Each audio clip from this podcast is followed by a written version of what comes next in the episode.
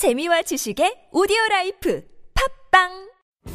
미 항공우주국 나사에서 우주인들의 비상식량으로 쓴다는 남미 최고의 완전식품 마카 플러스 한국에서 가장 비싸고 귀한 식품이라는 산삼 플러스 거기에 한국인이 좋아하는 녹용까지 일단 이 세 가지를 모두 넣은 제품이 나온 거니까 마카 산삼 녹용 대박 좋은 건 다 있네. 031-323-2559 영암네이처 yhnatur.com 맛있어. 너무 맛있어. 와, 아삭거리는 소리 들려? 와, 진짜 맛있다. 이 김치 어디에서 샀어? 김치 어디서 샀냐면 화 뭐? 무슨 김치라고? 그러니까 어디 김치냐면 바로 화. 뜸들이지 말고 빨리. 도대체 어디 김치야? 화통 김치. 화통 김치라고. 국내산 재료로 100% 자체 생산하는 화끈하게 통하는 화통 김치. 얼른 검색해서 사 먹어. 스승은 그냥 그분의 삶을 조금이라도 이렇게 담고 싶은 그런 제품, 뭐 이렇게 평생 동안 그런 분들을 만난다는 것은 참으로 쉬운 일이 아닙니다. 최고의 스승이자 친구인 당신이 그립습니다. 숲으로 가는 먼 여행에 신영복의 언약과 동행합니다. 신영복 일주기 추모도서 만남 신영복의 말과 글 도서출판 돌베개. 동안 싸고 다니냐? 미치도록 싸고 싶다. 빅동의 추억. 미궁 장사랑. 구렁이똥 이뻤다. 장이 살아야 내 몸이 산다. 혈중 콜레스테롤 개선과 배변 활동에 도움을 주는 건강기능식품입니다. 빅동의 추억. 미궁 장사랑. 지금 검색창에 미궁 장사랑을 검색하세요. 이건 제가 써보니까 효과가 있는 것 같아요.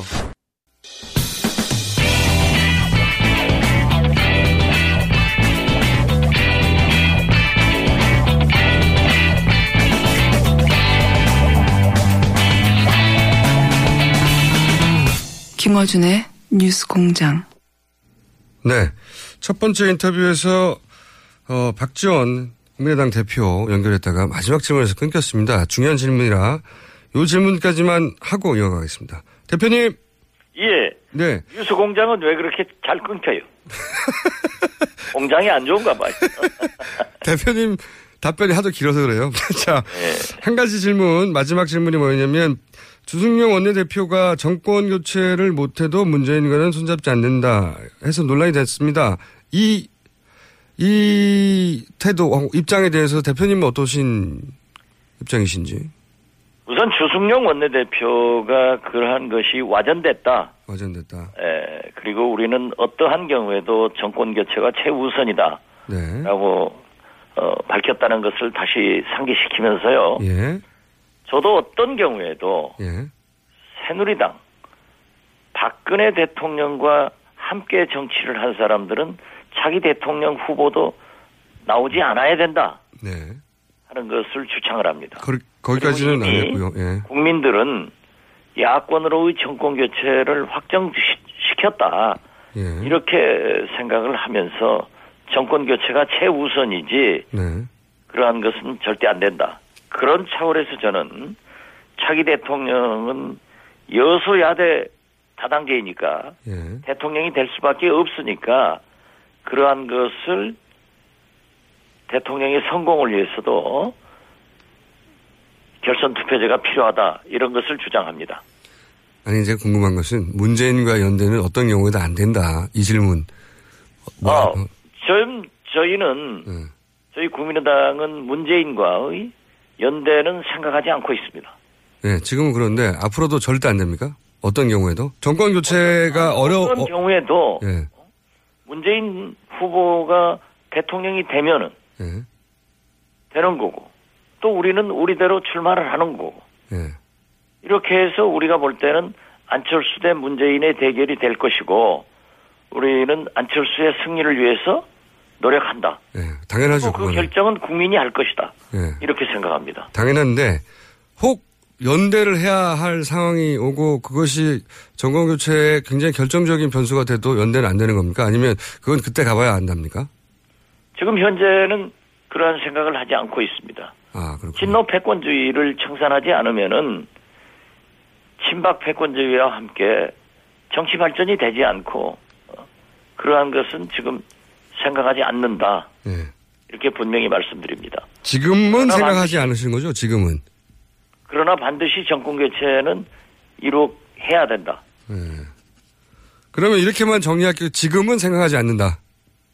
지금은 생각하지 않는 것은 우리는 우리대로 간다. 이렇게 해석하면 좋겠어요. 여기까지 하겠습니다, 대표님. 더 이상. 혹시, 예. 김청수는 무슨 빠야? 아니, 대표님이, 예. 대표님도 약간 모호하게 말씀하시는 거예요, 지금. 근데 그건 이해는 갑니다, 예. 예. 아닙니까? 그래요? 예. 우리 둘이 다, 서로 우정은 우정이고, 예. 견해가 다른 것은 다른 거죠, 뭐. 그렇죠. 근데 지금은 안 되는 거죠, 예. 지금도 안 되고 앞으로도 예, 어렵다. 그럴 생각을 가지고 있지 않다 예. 하는 것만은 분명합니다. 제가 한 달 후에 다시 같은 질문을 하겠습니다. 오늘 말씀 예, 감사합니다. 예, 감사합니다. 예. 지금까지 국민의당 박지원 대표였습니다.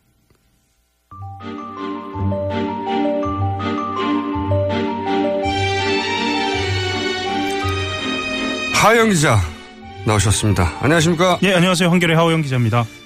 자, 반기문 전 총장과 최근 일주일인가요? 열흘인가요? 3박 4일이 정확하게는. 그다지 아는 척하기에는 긴 시간이 아니긴 한데. 네, 반 총장이 들어온 지도 얼마 안 됐습니다. 지금 열흘이 됐나요? 열흘도 네. 안 됐어요. 네. 그죠? 굉장히 네. 오래된 것 같이 느껴지시죠? 너무 많은 사건이 있어가지고. 네. 자, 반 총장 이야기 종합적으로 한번 짚어보려고 합니다. 우선 언론에 이런 얘기 많이 나와요. 지금 외교 라인과 예. MB 라인이 예. 갈등 중이다. 네. 한마디로 말해서. 그러면서 이제 김숙, 이동관 두 분의 이름이 거론됩니다. 자, 실제로 보고 겪은 바에 의하면 일단 이 뭐랄까요. 깔끔하게 정리는 안 된 게 맞는 것 같죠. 그렇죠. 그건 맞는 것 같고요. 근데 이제 보면 기본적으로 그 김숙 전 유엔 대사가 네. 외교관의 스타일이라기보다는 성정이 오히려 정치인에 좀 가깝고요. 그래서 이제 전면에 나섰겠죠 지금. 예. 그래서 네. 총괄을 맡고 있고 지금 이동관 전 홍보수석 같은 경우는 MB 시절에 그러니까 네. 이명박 대통령 시절에 홍보수석이죠. 전 수석인데. 예, 예, 예. 전 수석 같은 경우에는 지금 캠프 내에서 활동한다기보다는 캠프 밖에서. 자신의 사무실을 차려서 돕고 있는 걸로 알려져 있고요. 이명박 전 대통령이 도와드려라. 예. 이렇게 오더를 직접 공개적으로 하셨는데 직접적으로 도와드리고 있나요? 직접적으로 도와주고 있는 건 맞죠. 예. 맞는데 그 오더가 그 오더인지는 본인은 분명하게 얘기하고 있지는 않고요. 김숙 전 유엔 대사가 사실은 관계도로 보면 훨씬 가까운데. 그렇죠. 예. 같이 일도 했고 가까운데 이동관 전 수석의 뭐랄까요 일종 의견 개진 저쪽에서 보면 개입 혹은 도움 아무래도 결이 좀 다를 거 아니에요? 그렇죠. 그리고 반기문 전 총장 같은 경우에는 본인 스스로에 대한 욕심이 굉장히 많아요. 저희가 지금 욕심이 많다고 하신 겁니까? 아 욕심이라는 표현은 틀렸습니다. 욕망이라고 해야 하나요? 어떻게 하죠? 의욕. 아, 예. 그래도 대선 후보 지지율 2위인데요. 욕심이라는 네. 표현 좀, 예. 자, 의욕이 많습니다. 스스로 해결하고 싶어 하는 의욕 아니면 어떤 의욕이 많다는 겁니까? 스스로 해결하고자 하는 거죠. 예를 들면 아주, 사소한 걸로 보이는 일정까지. 예를 들면요? 특강의 네. 장소를 결정하는 거라든지 아니면 규모를 결정하는 것도 본인이 좀 직접 챙기는 걸로 제가 현장에서 봤거든요. 아, 그래요? 네. 예를 들면 장소는 뭐 후보가 제가 있는데 그중에 이쪽을 하라든가 뭐 그런 걸 하나하나 챙긴다는 거예요? 뭐 방향이라든가 뭐 지정하는 장소 이거는 아니더라도 최소한 그 행사의 규모라든가 컨셉은 본인이 직접 챙기는 걸로. 제가 현장에서 본 거기 때문에 말씀드릴 수 있을 것 같습니다. 직접 본 거기 때문에. 네네. 네. 보통 이제 후보들은 다음 일정이 뭔지도 모른 채 끌려가는 경우가 많은데. 그렇죠. 예. 정신이 없어가지고. 예. 그리고 거기 가서 이제 행사의 컨셉이라든가 할 말이라든가 그런 걸 머릿속에 순식간에 정리하고 그렇게 대응할 수밖에 없게끔 일정이 급하게 돌아가는데 대선 후보들은. 예. 그래서 제가 왜 이 말씀을 드렸냐면요. 예. 김숙 전 유엔 대사로 대표된 외교관 그룹 같은 경우에는 아마 반 전 총장이 자기의 의견을 개진하고 그것을 관철시키는데 어려움이 없었을 겁니다. 그런데 전략 사이드라고 볼 수 있는 그 MB 쪽 사람들은 아마 적극적으로 본인들의 의견을 개진하면서 약간의 어떤 의견 조율이 필요하다거나요. 뭐 이런 상황이에요. 그래서 지금 반 전 총장 같은 게 굉장히 조급하거든요. 그래 보입니다. 네, 굉장히 조급하고 게다가 또 지지율도 답보 상태여서 정확하게는 답보가 아니고요. 왜 언론이 거짓말하나 몰라요? 미안해서 그런가? 답보 아니고요. 내려가고 있어요. 한참. 네. 제가 욕심 답보 2개 틀렸네요. 내려가는 거는 팩트이기 때문에 네. 그게 이제 한 언론 조사 기관의 수치를 말할 수는 없고 여러 언론 기관의 경향성을 말하자면 확실히 하락입니다. 추세는 좀 그렇게 보이죠. 네. 그래서 내부적으로는 이 두 세력이란 표현이 맞는 것 같은데요. 이 두 세력 간의 갈등으로 비춰질 수도 있다. 네. 자, 그걸 이제 정비를 해서 이제 문제는 인식한 것 같아요. 예.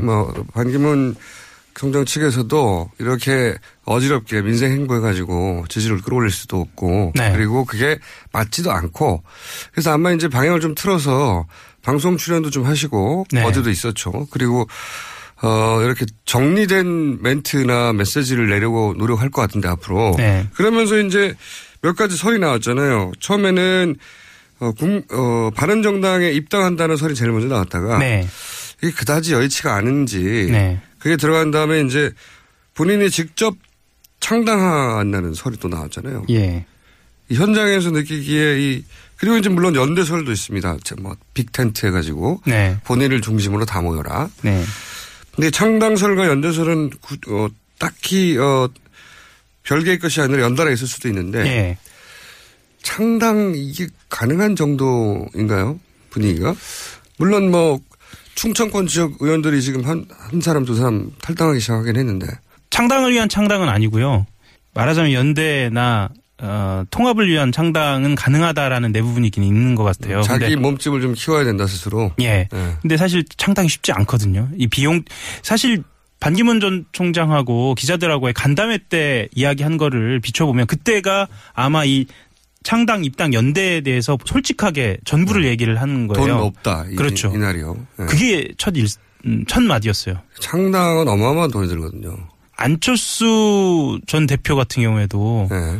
창당 때 실제로 그 비용 때문에도 고생을 했다는 얘기. 그러니까 안철수 전 대표처럼 이렇게 재력 있는 분도 네. 그랬다는데 시간도 너무 부족하고요. 네. 그렇죠. 게다가 창당을 지금 해가지고 2월 15일 이전에 할 수 없잖아요.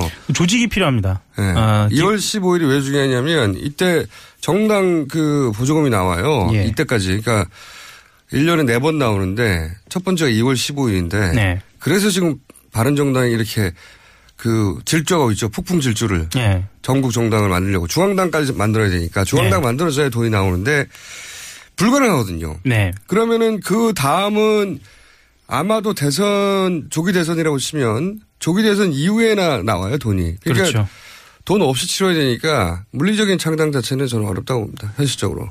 그래서 일종의 연대체 형식으로 만들고 그것을 다른 당들 예를 들면 바른정당이라든가 새누리당 내부의 일부 의원들이라든가 이렇게 같이 결합하는 형태로 고민을 하고 있지 않은가 그게 가장 유력합니다. 우리는 교섭단체 정도는 된다. 네. 이렇게 네. 몸집을 불린 다음에 그런 다음에 이제 바른정당과 합당하거나 뭐 이러지 않을까요? 그렇죠. 그리고 어제죠. 그 박순자 의원이 새누리당 탈당해서 바른정당으로 갔거든요. 네. 그 박순자 의원 같은 경우는 팽목항에서 반 전 총장을 수행을 했어요. 좀 상징적으로 보입니다. 네.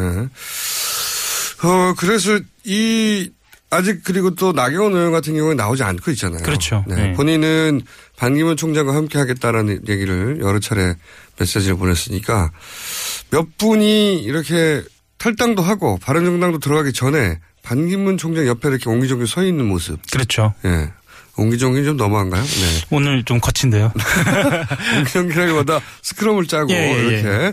연대에서 서 있는 모습을 보여줘서 하나의 세력이다. 예. 이렇게 몸값을 올리려고 하는 시도를 당연히 하겠죠. 그런데 이제 외부에서 보는 시각도 그렇고 내부적으로도 그렇고요. 그 세력이라는 게 예를 들면 자꾸 안철수 전 대표를 예를 들 수밖에 없는데, 안철수 전 대표가 해정치를 들고 나왔을 때 모였던 그런 그 그룹처럼 단일한 대오냐라고 했으면 할 때는 지금 현재로서는 그렇게 보여지지 않아서 그건 좀 시기적으로도 그렇고 조직적으로도 그렇고 쉽지 않은, 내부적으로 그렇게 판단하고 있습니다. 그때는 그 총선을 바로 직전에 앞두고, 네, 총선 5개월 전에 호남이라는 공고한 지역을 기반으로 해서 출발했잖아요. 그렇죠. 그리고 그 결합한 분들이 정치를 호남에서 가장 오래 한 분들로 지역 조직을 꾸리는 건 어렵지 않았거든요. 말하자면 진짜 선수들이 나왔던, 네, 거죠. 예. 순식간에 만들 수 있었거든요, 정당을. 예. 그래도 쉽지 않았는데 이분처럼 아예 정치적 기반인 자체가 없는 분이 정당을 만든다는 건 말이 정당인 것이지 실제 물리적인 20석 이상의 전국 정당, 이건 불가능한 일이군요. 물리적으로 무조건. 아마 그래서 본인들이 이 책사를 자처하는 분들이 이 요즘 목소리가 커지는 이유도 반기문 전 총장 쪽의 처지를 알기 때문이 아닌가라는 판단도 있습니다. 그런데 그분들, 그 책사라고 불리는 그분들의 몸값을 알아봐야 쳐주죠. 아, 저분이 꼭 선거에 필요하구나 하는, 예, 자체를 반기문 총장 측에서는 인정하지 않고 잘 모르실 것 같아요. 예.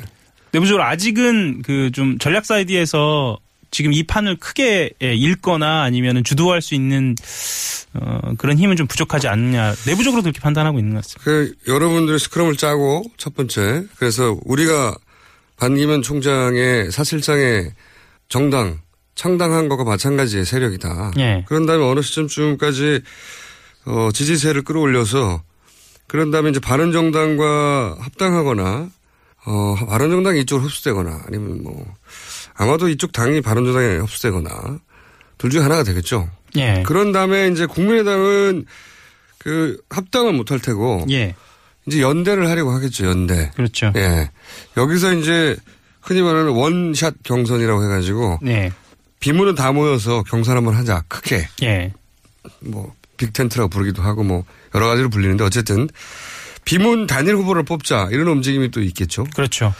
그렇게 가거나, 혹은 개헌을 고리로 반기문 대통령, 안철수 총리, 1+1인 거죠. 그렇죠. 예.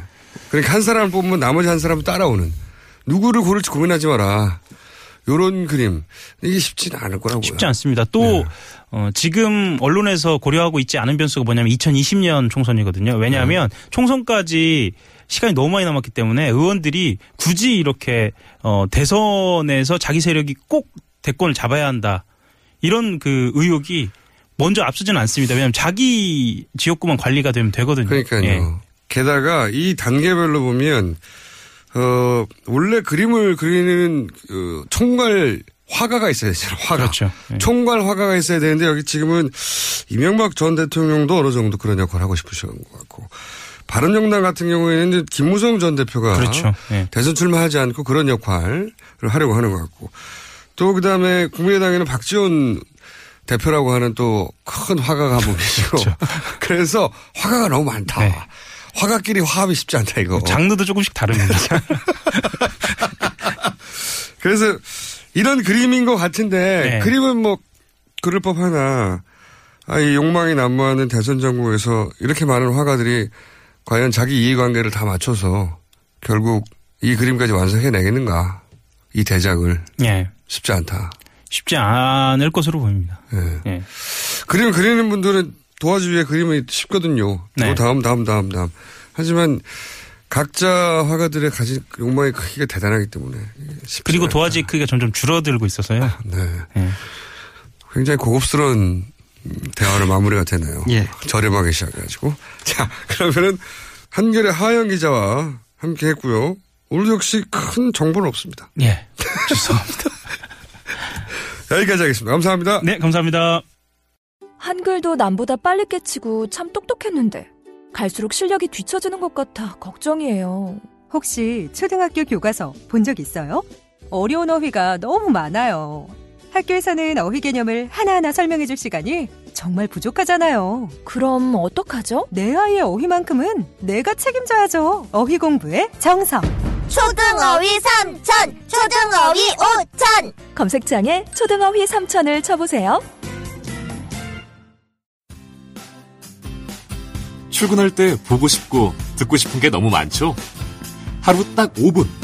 이제 듣고 싶은 목소리로 사장님처럼 브리핑 받아보세요. 출퇴근하실 때 관심 있는 것만 짧게 요약해서 브리핑해드리는 나만의 음성비서. 27초 브리핑 이어링이 있습니다. 앱스토어에서 이어링을 다운로드하세요. 아주 사소한 것까지 브리핑해드립니다. 나만의 음성비서 27초 브리핑 이어링. 동결건조로 영양소 손실을 최소화한 아로니아 분말 들어보셨어요? 우리 농장 아로니아 분말은 전라북도 김제에서 직접 수확한 100% 국내산 무농약 아로니아로 만들었습니다. 눈에 좋고 피부에 좋고 혈액순환에 좋은 우리 농장 아로니아 분말. 뛰어난 항산화 작용으로 노화를 방지하고 면역력을 높여 건강을 지켜줍니다. 명절 선물로도 아주 좋아요. 네이버에서 우리 농장 아로니아를 검색해보세요.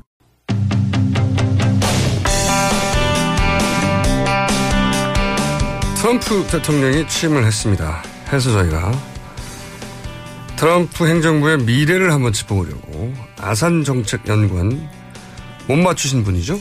김지훈 박사님 모셨습니다. 네. 안녕하십니까. 안녕하세요. 네. 드디어 이제 취임을 했으니까 네.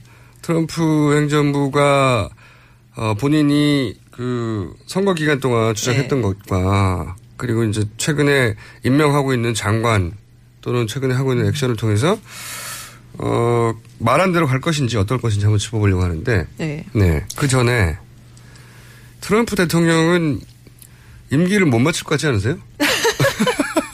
저는 최근에 미국이 우리나라에 워낙 영향을 많이 미치는 나라라서 네. 이 최순실 뉴스 외에 꼭 챙겨보는 게 이제 트럼프 뉴스거든요. 아. 네, 근데 이분이 탄핵이 될 것 같은 탄핵이 느낌이. 또 대세고 요새요. 그러니까 그런 느낌은 안 드십니까 혹시? 다른 대통령들보다는 가능성은 좀 높다. 다른 대통령들은 거의 가능성이 없죠. 없었죠. 취임할 때 이런 얘기 나오는 경우는 네. 거의 없는데. 그래서 이러다가 사실 없어질 수도 있긴 한데, 이제 아마도 트럼프 대통령이 탄핵 사유라든지 이런 굉장히 막 발목이 잡히는 일이 생긴다 그러면은 conflict of interest라고 그러죠. 이해 충돌관이라든지 네. 이런 것 때문에. 네. 네. 저도 그 생각하는데, 예를 들어 네. 트럼프 그룹. 그렇죠. 자기 회사에 뭔가 경제적 이권을 쿠션으로 주는 네. 정책을, 결정을 했다가 나중에 그게 자기 회사에 이득이 된다는 게 들켜가지고 곤욕을 치르다가 탄핵되는. 그렇죠. 네. 그리고 사실 어떻게 보면. 그게 이해충돌이죠. 이해충돌이죠. 네. 그리고 미국 법에는 그런 게 있어요. 그러니까 공직자가 외국의 정부로부터 돈을 받으면 안 되는데 고위 이제 다른 국가의 어떤 고위 공직자는 외교사절단 이런 사람들이 공적인 일로 와서 트럼프 그룹의 호텔에 묵는다. 그것도 사실은 돈을 받는 거거든요. 그렇죠. 굉장히 그런 면에서는 엄격한 편인데. 굉장히 엄격하거든요. 돈을 공개적으로 받기는 하지만 그죠? 네. 그런 거는 돈 액수가 적어도 굉장히. 그거는 액수에 상관없어요. 엄격하게 따지잖아요. 네. 그래서 저는 트럼프 근데 소위 이해충돌이라고 하는 오래된 이미 확립된 미국에 네. 피해야 한다는 공직자는 네. 그 전통에 트럼프는 굉장히 인식이 약할 거거든요. 그게 문제야 이렇게. 개념이 별로 없어 보이더라고요. 그래서 네. 보통 역대 대통령들이 대부분 백지신탁을 해요. 네, 부시 같은 경우는 상이 굉장히 부자잖아요. 네. 텍사스 레인저스 부당 가지고 있고. 근데 이제 트럼프 같은 경우는 또 어마어마한 부자니까 어떻게 할 거냐 이제 관심이 집중됐었는데 아들한테 경영권을 주고 그리고 그냥 신탁을 한다 이렇게 얘기를 했거든요. 아들한테 신탁이 어디 있습니까? 그러니까요. 밥 먹으면서 또 얘기가 나오는 건데 그거는 눈 가리고 아웅이죠. 근데 그게 본인한테는 그렇게 대단한 일이냐라고 생각하는 네. 정치 그러니까 부시만 하더라도 정치가 집안이니까 그게 얼마나 그쵸. 큰 문제가 될 수 있는지 알아서 신탁을 네. 하는데 이분은 그런 생각이 공사 구분에 대해서 별로 없는 네. 것 같더라고요. 그래서 크고 다치죠 우리처럼. 그래서 이해충돌이라고 하는 부분에서 예. 그런 공산이 대단히 높아 보인다라는 생각을 저도 했는데 전문가도 하셨군요. 네. 근데 못 맞추는 사람이라서 말씀하셨다시피 헌법적 가치 이런 거에 관심이 없는 것 같아요. 기본적으로. 같이 이런 거에 관심이 없죠. 그러니까 네. 취임사도 보면은 그런 얘기는 거의 없잖아요. 그러니까 보통 대통령 취임사 보면은 약간 추상적이고 뜬구름답은 얘기 같으면서 네. 미래지향적 이런 게 있거든요. 오바마 대통령은 이제 독립선언문의 일부를 이제 얘기를 하기도 했었는데 요번에 취임사 같은 걸 보면은 정말 뭐 our, we, 뭐 아메리카 그런 얘기만 약간 자기가 캠페인을 하면서 지지자들의 뜬 얘기 그대로 한 거예요. 그래서 그 취임식 즈음의 지지율이 오바마 대통령 퇴임 지지율보다 낮아요. 37%가 이제 지금 나왔거든요. 퇴임할 때 즈음 지지율이잖아요. 그래서 만만치 않다 이분이. 네. 그리고 또 그 미국에서 화제가 된 게 취임식이 인원이 오바마 대통령의 절반 정도밖에 참석 안 했잖아요. 그렇죠. 오바마 대통령 때 2009년에 180만 명이 참석을 했었거든요. 그리고 네. 뭐 사진으로도 보셨다시피 그냥 꽉꽉 차는 그런 모습을 네. 보였었죠. 근데 거의 반이 비었어요. 사진으로 네. 보면. 근데 또 비가 좀 왔어요. 또 그날.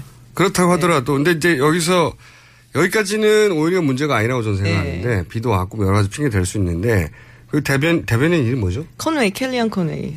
아, 대변인은 스파이서. 아, 스파이서. 예. 네. 그렇다 치고 그 사람이 이제 여기에 대해서 거짓말을 해버렸어요. 그렇죠. 사람이 더 많이 왔다. 역대 네. 최대다. 그것도 거짓말이고. 사진을 제공했죠. 공중에서 네. 찍은 사진을 비교해서 아 그거는 밑에 하얀 대리석을 이번에 깔아가지고 더 돋보여서 그런 거다. 근데 그 대리석은 오바마 때 깐 걸로 네. 나오기도 하고. 그리고 밖에 펜스를 쳐가지고 못 들어온 사람이 많다 그랬더니 펜스 안 쳤다고 막 네. 나중에 그러고. 사진이 편집된 다 거짓말이란 말이죠. 그렇죠. 쓸데없이 그런 걸 거짓말을 하니까. 왜 그런지 모르겠어요. 약간 관종이에요, 트럼프가. 관종? 예. 아, 이런 말 쓰면 안 되는구나. 됩니다. 네. 예. 그래서 좀 오바마 대통령에 대해서 약간 좀 열등감도 좀 있고.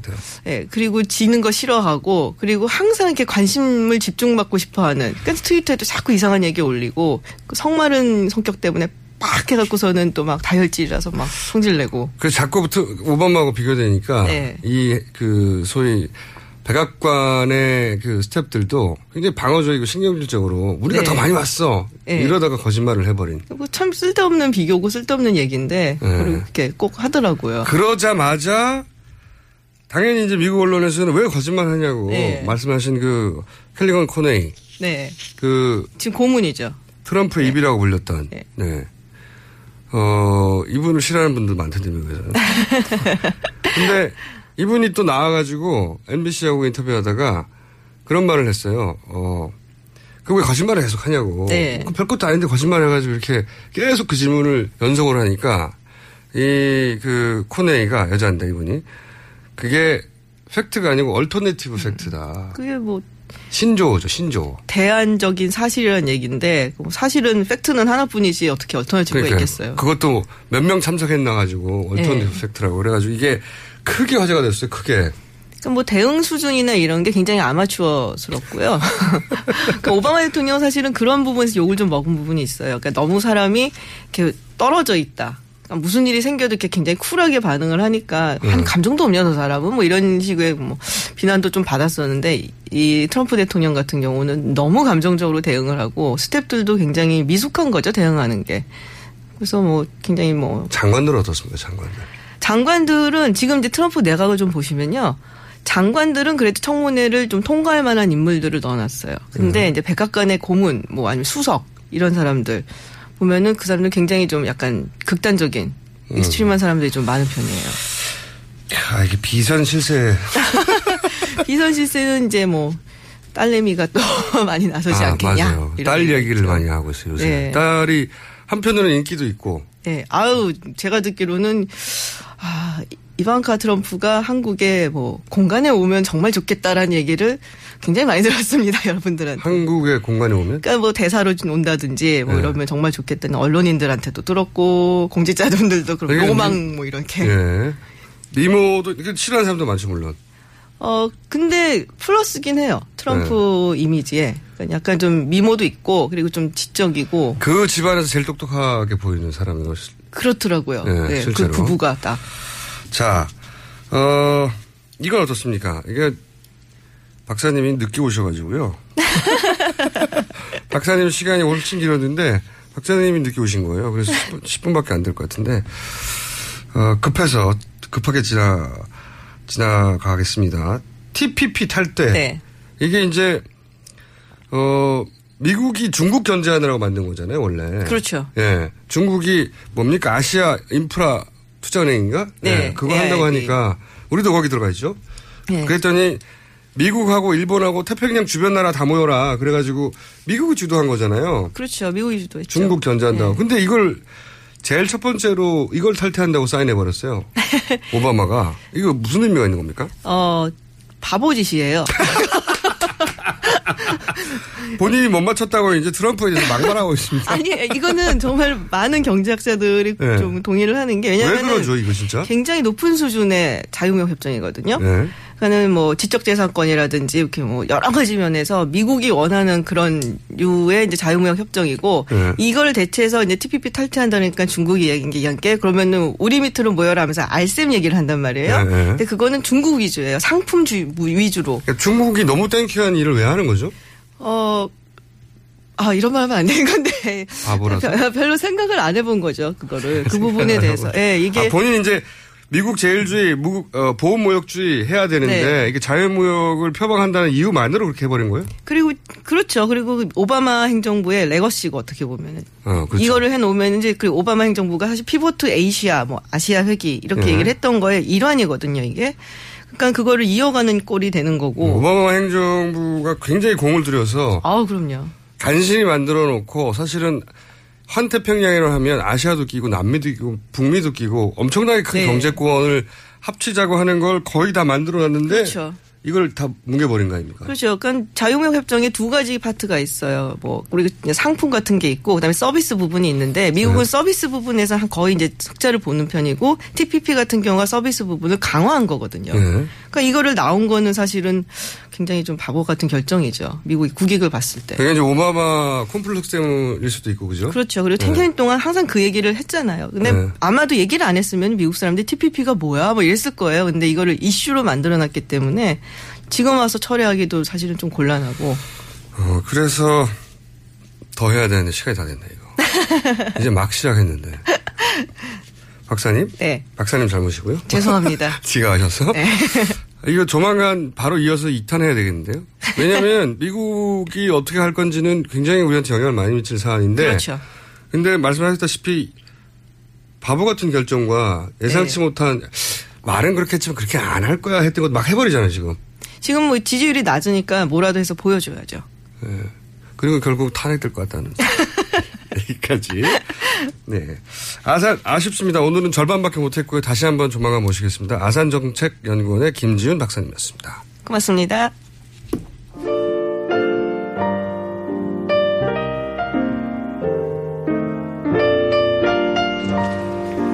자, 급조한 프로젝트인데, 이, 버스 기사님들이 뉴스공장을 듣고 있으면 저희한테 문자를 보내달라고 했는데, 그런 분들이 보내주시기 시작하자 아예 버스 기사님들이 보내주기 시작하셨습니다, 이제. 네. 감사합니다. 충주에서 용인 가는 5757 고속버스의 권해철 기사입니다. 네. 이분 직접 보내신 거예요. 그리고 제주도에서 손님이 왜 제주도에서 서울교통방송 듣냐고. 들을 수도 있죠. 서울 왔을 때. 도움이 되라고. 네. 그래서 제주도에서 펜션을 운영하시는 난 광매님도 해외에서 듣는 분도 많거든요. 앞으로 해외에서 듣는다고 전 남미에서 듣는다든가 전 아프리카에서 듣는다든가 이런 분들도 문자를 보내기가 어렵군요. 그런 분들은 친척을 통해서 문자를 보내주세요. 아니면 국제 문자를 보내주시든가. 네. 자, 버스 프로젝트 합니다 해서 문자 많이 보내주십시오. 감사합니다. 여기까지입니다.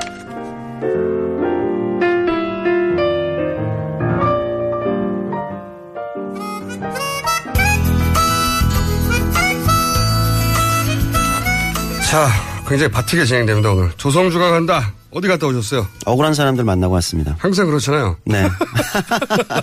주로 억울한 사람들, 화나 있는 사람들 많이 만나고 있는데. 네, 오늘은 어떤 분야에서 억울한 분들 만나셨습니까? 일단 억울한 사람들 현장 소리 한번 들어보시면 딱 이해 가실 겁니다. 들어보시죠. 알겠습니다.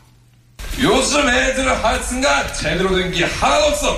진짜 할아버지는 맨날 나만 무시하셔. 정원아, 할아버지는 널 무시하려는 게 아니라 공부도 하기 힘든 애들한테 선거까지 시키려니까 걱정돼서 그렇지. 에이 엄마, 근데 그건 좀 아닌 게 우리가 기계처럼 하루 종일 공부만 하는 것도 아니고 스마트폰으로 뉴스 기사도 보고 애들끼리 조금이라도 이야기하면서 알아할 건 다 알아. 이 청소년들의 외침이 세상을 바꿀 수 있었으면 좋겠습니다. 감사합니다. 아, 연극이군요. 네. 잠깐만요. 택시기사님들이 불만을 보내주셨어요. 택시기사는 어떡하라고. 네. 택시 포함. 네, 이어가 주세요. 예, 연극입니다. 그러니까 지난주였는데요. 선거 연령이나 지금 18세로 인하했으면 좋겠어요. 지금 현행은 이제 19세죠. 네. 인하를 주장하는 청소년 단체들이 국회에서 이제 크게 토론회를 열었는데 그 앞에 이제 사전에 진행된 연극 내용입니다. 뭐 아시겠지만 지금 여야 간에 그리고 각 정당들 간에 대선 앞두고 18세로 선거 연령 인하하는 거하고 결선 투표제 이런 게 이제 나름 쟁점이거든요. 네. 물론 이제 며칠 전에 여야간 이제 원내 수석들의 회동에서는 불발됐어요. 1월 달 통과는 지금 뭐 안행위는 국회 안전행정위원회에 통과돼 있는 상황이지만 아직 쟁점이 있어가지고 그래서 청소년들이 이번 촛불 집회에도 뭐 수백만 명 나올 때 청소년들이 굉장히 많이 나온 게 인상적이었잖아요. 근데 이게 이건 세계적인 기준만 보면 간단합니다. 이게 OECD 국가 중에서는 우리나라밖에 18세까지 투표권 안 주는 나라는 우리나라밖에 없고. 그렇죠. OECD 예. 국가 중에 우리밖에 없고요.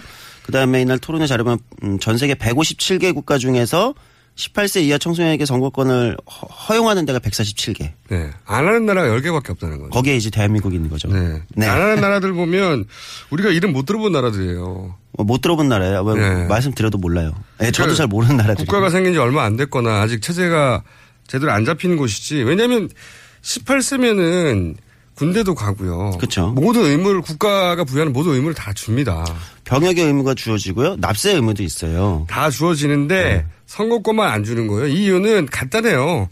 선거권 그러니까 이 연령대가 자기들의 후보에 유리한 지지를 나타내냐 안 나타내냐 이유 하나지 다른 이유는 없어요. 그렇죠. 지금 이제 소위 말하는 이제 여야 간의 선거의 유불리를 계산하다 보니까 이런 건데 이 문제를 과연 그렇게 접근할 문제냐 아니면 보편적 민주주의의 어떤 시민권으로 접근할 문제냐 이걸 볼 필요가 있겠죠. 거창할 것도 없고 군대 가면 투표도 할 수 있어야죠. 근데 그게 굉장히 중요한 거거든요. 네. 네, 원래 전 세계에서 투표권이 확정되어 오는 과정이 병역의 의무를 일반 시민들이 지게 되면서 투표권도 주는 거예요. 아니 의무는 지는데 권리가 없으면 안 되잖아요. 그렇죠. 그러니까 네. 이게 고등학생의 공부 이게 이제 잘 먹히니까 그걸 내세웠는데 그러면은 18세부터 군대 안 간다. 아니, 18세부터는 군대 가는 게 아니고 이제 다 졸업하고 나서야 간다. 이렇게 정하든지요. 그렇죠. 나이는 18세로 정해놓고. 토론회에서 나왔던 뭐 주요 주장 하나 들어보시죠. 네.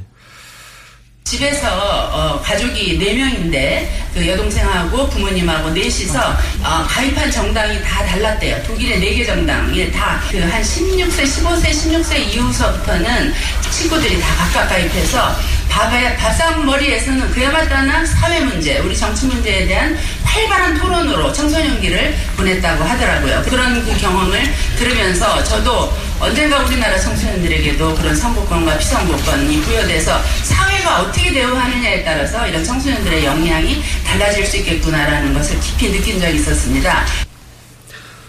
이 연령대에 정치 이야기를 해야 하고 기본적으로 다른 나라에서는 당연히 철학이나 다른 과목을 통해 정치 얘기를 해요. 그렇죠. 당연합니다. 그러면서 이제 자연스럽게 청소년들 네. 그 외국에서는 자신들이 지지하는 정당, 사회 문제에 관심 가지게 되고 올바른 판단을 하게 되는 거죠. 아니, 그러니까 나이가 많다고 반드시 올바른 정치적 판단은 아닌 것처럼 나이가 어리다고 정치적 판단 못하는 게 아니란 말이죠. 그렇죠. 어떤 의미에서는 어른들이 야, 세상에 원래 그런 게 아니야 라고 하는 때가 묻지 않고 그냥 네. 기본적인 원칙적으로 선택을 하니까 더 올바른 판단을 할 수도 있어요. 근데 여하간 다른 걸 다 떠나서 군대 가면 원래 줘야 되는 거예요. 간단한 거예요. 그래서 다른 나라 다 주는 겁니다. 예. 최근에는 일본이 아마 18세로 이 선거 연령을 인하했어요. 네. 근데 이제 한국에서는 지금 정당들 간의 쟁점은 있어요. 그러니까 새누리당이 반대하고 있는 건데요. 새누리당이 적극적 반대는 새누리당은 바른정당도 의견 통일이 안 돼가지고 의견 통일이 안 되죠. 물러섰어요. 당론은 아니에요. 바른정당도. 네. 왜냐하면 반대하는 분들이 절반 정도 되거든요. 예. 네. 새누리당의 주장은 인하하더라도 학제 개편이랑 같이 가자. 이런 얘기를 하고 있는 거죠. 학자 개편도 같이 가자. 그러니까 이제 고등학교 공부하는 학생에게 투표는 어렵다 뭐 이런 거죠. 네. 네, 다른 나라는 뭐 공부 안 하니까 투표합니까? 이거 그럼 전혀 다른 문제인데 네. 자꾸 선거권을 주면 공부를 못할 거라고 하는 일종의 협박이죠. 네. 아, 상관없어요. 다른 나라도 다 그렇게 해요. 네. 그래서 어쨌든 이 청소년 참정권 문제는 그것도 공부입니다. 제일 중요한 공부예요. 네. 몇 년 전에 코스타리카 중미의 이제 민주주의 선진국이라고 불리는 코스타리카에서는 한 8살, 9살, 10살 우리로 따지면 초등학생들한테도 대통령 선거에 투표를 하게 했어요. 그런데 네. 그거는 실제 투표 결과에 개표에는 합산되진 않아요. 네. 그러나 투표장에 가서 직접 똑같이 투표를 하는 네. 거예요. 왜냐하면 그게 교육이다. 민주주의 교육이다. 이렇게 일부러 하는 거죠. 생각해보면 무슨 선거는 공부가 아니라 별거인 줄 아는데 평생 자기 일생에 영향을 미칠 선거 이 큰 공부인 겁니다. 가장 큰 공부죠. 이거는 수학 공부보다 더 중요한 거예요. 공부 때문에라도 해야 되는 겁니다. 네. 삶에 대한 공부이기도 하고 평생 영향을 미쳐 평생. 나이가 먹을수록 아 정치가 내 일상에 영향을 미치는구나 하는 걸 알게 되거든요. 그렇죠. 그래서 이번 촛불정국에서 특히 청소년 참정권 문제가 많이 나왔는데요. 그 필요성이 더 커진 것 같습니다. 청소년 자치연구소 정건희 소장 이야기 한번 들어보시죠.